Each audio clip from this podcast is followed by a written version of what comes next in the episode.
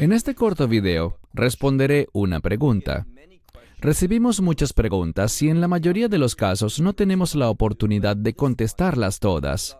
Pero en este caso creo que es un tema de especial relevancia, así que en lugar de responderla por escrito, consideramos oportuno grabar este corto video. En primer lugar, quiero leerles la pregunta. Dice así. Con respecto a la misericordia de Dios, ¿cómo es que la misericordia de Dios es manifestada en medio de la aflicción y también del juicio? Además, ¿es posible que llegue un punto en el que la misericordia y la gracia de Dios sean retiradas debido a un pecado habitual y continuo que genere que venga juicio sin remedio alguno?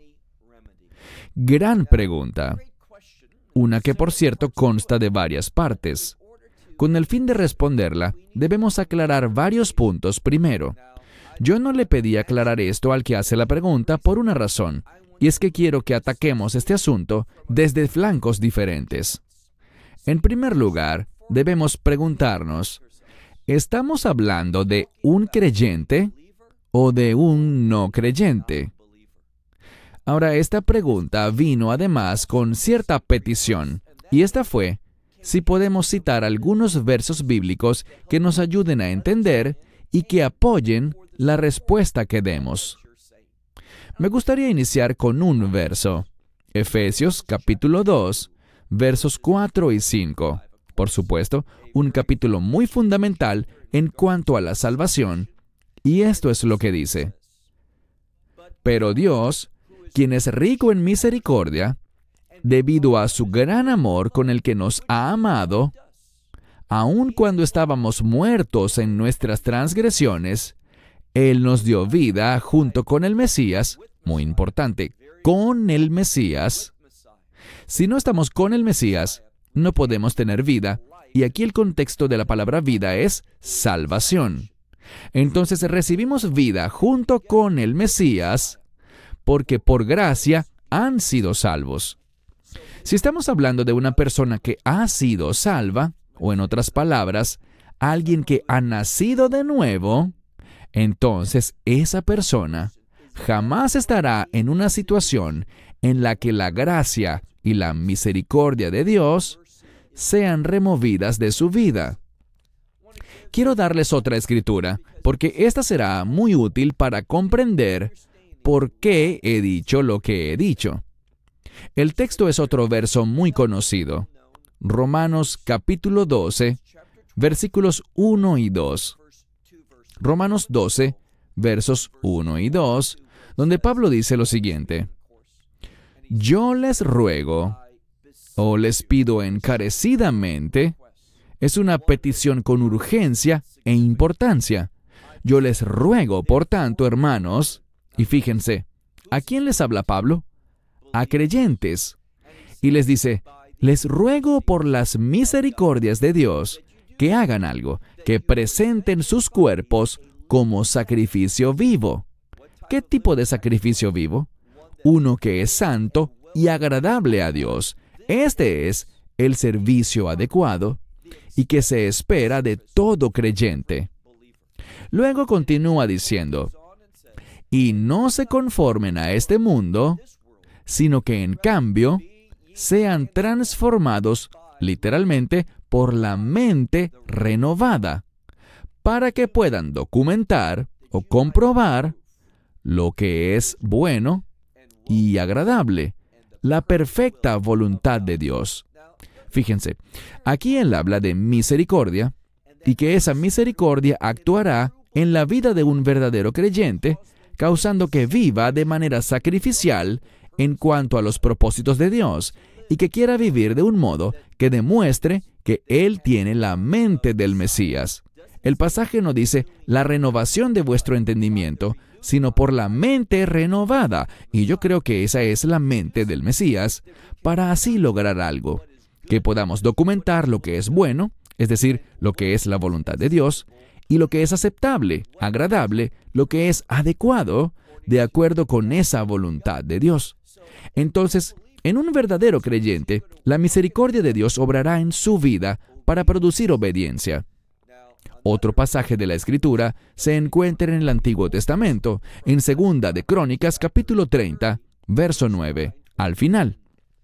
Dice, porque el Señor vuestro Dios es lleno de gracia y misericordia, y no volverá su rostro de ustedes si ustedes se vuelven a Él. Permítanme explicar un par de cosas antes de proseguir a la siguiente parte. Si eres un creyente, Dios jamás removerá su gracia y su misericordia de ti, si de verdad eres creyente. Y los verdaderos creyentes vivirán motivados por la misericordia de Dios, para demostrar la voluntad perfecta de Dios. ¿Significa eso que no luchamos contra el pecado? Por supuesto que todo el mundo lucha con el pecado, pero debemos crecer y madurar para lograr la victoria sobre el pecado. ¿Puede un verdadero creyente caer en una temporada o en un estado que generalmente se le conoce como estar descarriado? Sí, pero Dios es soberano y Dios todo lo puede. Él puede hacer que tú regreses al camino correcto. Él puede hacer que se intensifique la presión que se genera producto de la rebeldía en su contra, para que así te desvíes del pecado y una vez más seas renovado en tu relación con Él. No quiere decir que eres salvo de nuevo, sino que esa relación que ha atravesado momentos difíciles ahora es sanada y renovada por acción directa de Dios. Ahora, recordemos lo que dice la pregunta que nos han enviado. Dice, con respecto a la misericordia de Dios, ¿cómo se manifiesta ella en la aflicción? De nuevo, debemos preguntar qué quiere decir esta persona con aflicción. La aflicción, como yo la entiendo, y como quisiera responder, es cuando yo estoy siendo afligido por el enemigo. En otras palabras, cuando estoy siendo perseguido. La misericordia de Dios me acompañará en ese proceso. Dios tendrá compasión y misericordia al proveerme lo que necesito para superar esta aflicción, esta persecución. Si estamos hablando de juicio, porque lo que vemos en esta pregunta dice, ¿cómo es la misericordia de Dios manifestada en la aflicción? Bueno, eso ya lo respondí, pero también en juicio. Bien, estamos hablando de juicio en el sentido de la disciplina a los creyentes, y esto se remonta a lo que mencioné anteriormente. Si soy un creyente y estoy en pecado y rebeldía, Dios me disciplinará, podemos calificar eso como juicio, Dios enviará su castigo sobre mí para que se produzca arrepentimiento, para que yo me vuelva a Él en fe y en obediencia. Él es fiel y parte de su misericordia es juzgarme y disciplinarme. Como dice la Escritura, a quien el Padre ama, disciplina. La primera parte de esta pregunta es esta. Para un creyente, Dios no removerá su gracia y su misericordia. En tiempos de aflicción y persecución, nos dará su misericordia, con el fin de que resistamos, que perseveremos y venzamos. Si somos creyentes pero andamos en rebeldía, eso no durará mucho tiempo, pues Él tendrá misericordia y nos disciplinará para producir en nosotros un cambio. Dios es soberano, Él puede hacer que las cosas se vuelvan muy incómodas y Él es capaz de quebrantar a sus hijos con el fin de que ellos se vuelvan a Él. Ahora, toquemos otro asunto muy importante, porque la misma pregunta dice, ¿puede llegar un punto en el que la misericordia y la gracia de Dios sean removidas debido a un pecado habitual y continuo que produzca que el juicio, no la persecución, sino que el juicio se derrame sin remedio alguno? Para los creyentes, no.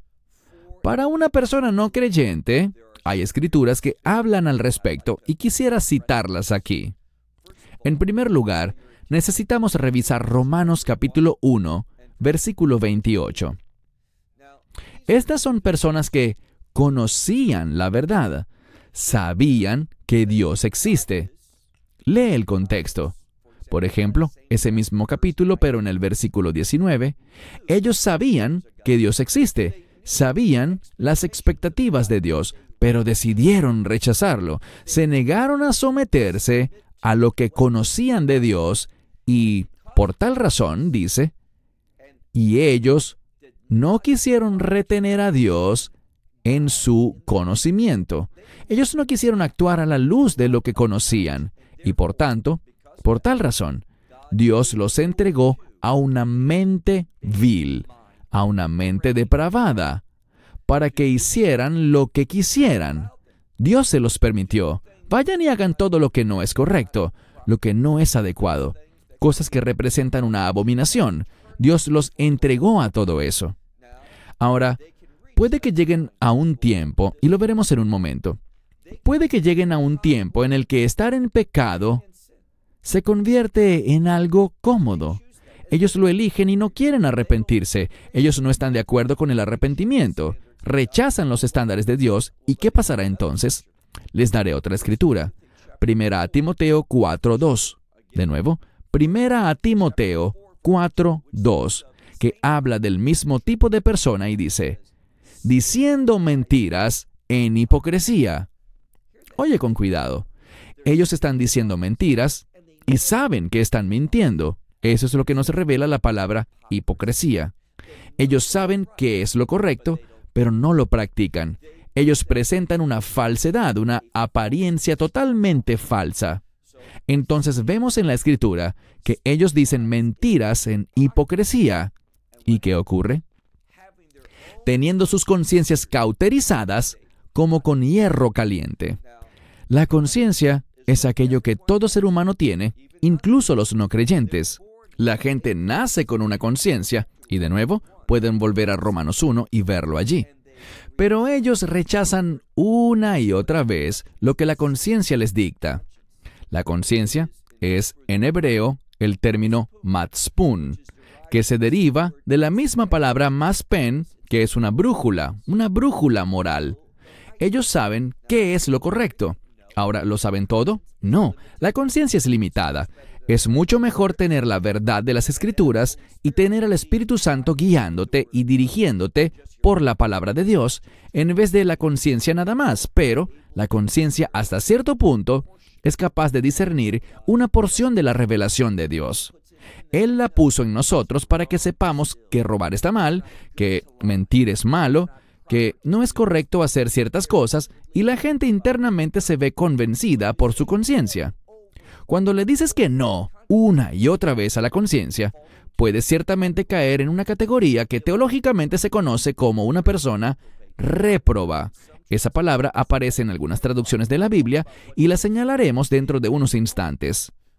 Pero una persona que no sea creyente puede llegar a caer en un estado que, debido al pecado habitual y constante, un creyente jamás estará en una condición de pecado habitual y constante, pero un no creyente sí puede estarlo, y eso afectará su conciencia, cauterizará su conciencia, hasta llegar a un estado en el que se dirigen al juicio y nada lo podrá cambiar.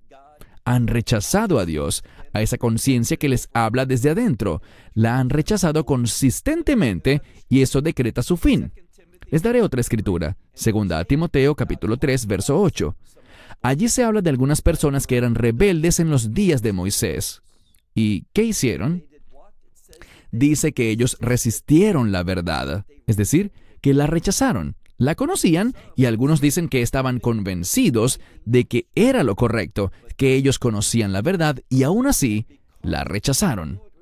Y debido a que conocían lo correcto y lo rechazaron, se convirtieron en personas con una mente reprobada, una mente depravada, esta palabra es una muy interesante, hablaremos de ella quizás más tarde, pero dice al final de este verso, segunda a Timoteo 3:8, que ellos se volvieron reprobados. Y esa reprobación es otra traducción para la que muchas Biblias utilizan el término réprobos. ¿Qué significa eso? Este término aquí es el mismo del cual obtenemos la palabra en español para documentar, pero en un sentido negativo. Ellos no documentaron lo que debieron. lo han rechazado. Su naturaleza siempre busca ir en contra de documentar la fe. Así que noten lo que dice. Réprobos en cuanto a la fe, ellos rechazaron documentarla, comprobar que la verdad de las escrituras es lo correcto, y por lo tanto, ellos se convirtieron en réprobos.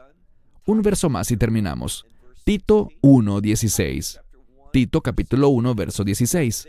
Fíjense que ellos profesan conocer a Dios, pero sus obras lo niegan. ¿Y qué son ellos? Ellos se han convertido en una abominación, son desobedientes y, una vez más, descalificados es la misma palabra para reprobados. Ellos rechazaron documentar lo que es correcto. Ellos saben lo correcto, lo entienden, pero se niegan y lo rechazan. Y cuando uno hace eso repetidamente, eso afecta sus conciencias y como no son creyentes, se alejan más y más de Dios. Réprobo significa que han llegado a una posición en la que ellos jamás serán salvos. No porque Dios no quiera o no pueda, sino porque ellos han rechazado tanto su revelación que se han convertido en personas tan insensibles que no permiten que la gracia penetre la dureza de sus corazones. Y la dureza de su corazón se produjo por rechazar la verdad con la que Dios quiso convencerlos. Espero que esto haya ayudado un poco a responder esa pregunta. Quiero insistir en que un verdadero creyente jamás estará en un pecado habitual y constante. Ahora, ¿tenemos luchas con el pecado? Por supuesto. ¿Podemos luchar con un pecado específico por un considerable periodo de tiempo? Sí, pero aquí está la clave. Luchamos con él. No estamos en paz con él ni nos decimos, eso está bien, no hay problema. No. Nos entristece mucho pecar y rogamos a Dios que nos ayude con eso. El pecado nos impacta de una manera muy, pero muy negativa. Y queremos dejarlo, pero no es fácil. Esa es una señal de que tienes fe. Y te diré que Dios efectivamente nos hace libres. Él sí nos da la victoria sobre tales pecados con los que la gente lucha. Cualquiera que ellos sean, pueden ser cosas diferentes para cada persona. Pero podemos lograr la victoria. He conocido testimonios de gente que ha luchado por años con un pecado en particular y de pronto Dios les da la victoria. Nuestro Dios tiene la gracia para hacerlo, pero para un no creyente, cuando conoces la verdad y la rechazas, cuando no te interesan los caminos de Dios y rechazas esa conciencia una y otra vez, te puedes convertir en réprobo, un estado en el que la persona es echada a un lado por Dios y ya no habrán más llamados de conciencia, no más mover del Espíritu en ellos. Son abandonados, son réprobos y no hay más solución aparte del juicio de Dios que les acarreará una condenación eterna. Bien, cerraré con esto. Espero le haya ayudado a alguien a encontrar una respuesta a esta pregunta tan importante. Shalom. Shalom. Esperamos que te hayas edificado con el mensaje de hoy y lo compartas con otros. Te invitamos a seguir nuestros estudios cada semana por este canal y por el portal de YouTube de Amarás a Israel. También puedes descargar nuestra aplicación móvil gratuita Mi Estudio Bíblico. Finalmente, para obtener más información sobre nosotros, visita nuestra web amarasaisrael.org, donde encontrarás otras conferencias de Baruch en audio, video y texto. Hasta el próximo programa. Que el Señor te bendiga en Yeshua Hamashiach, Jesús el Mesías, mientras caminas con él. Shalom desde Israel.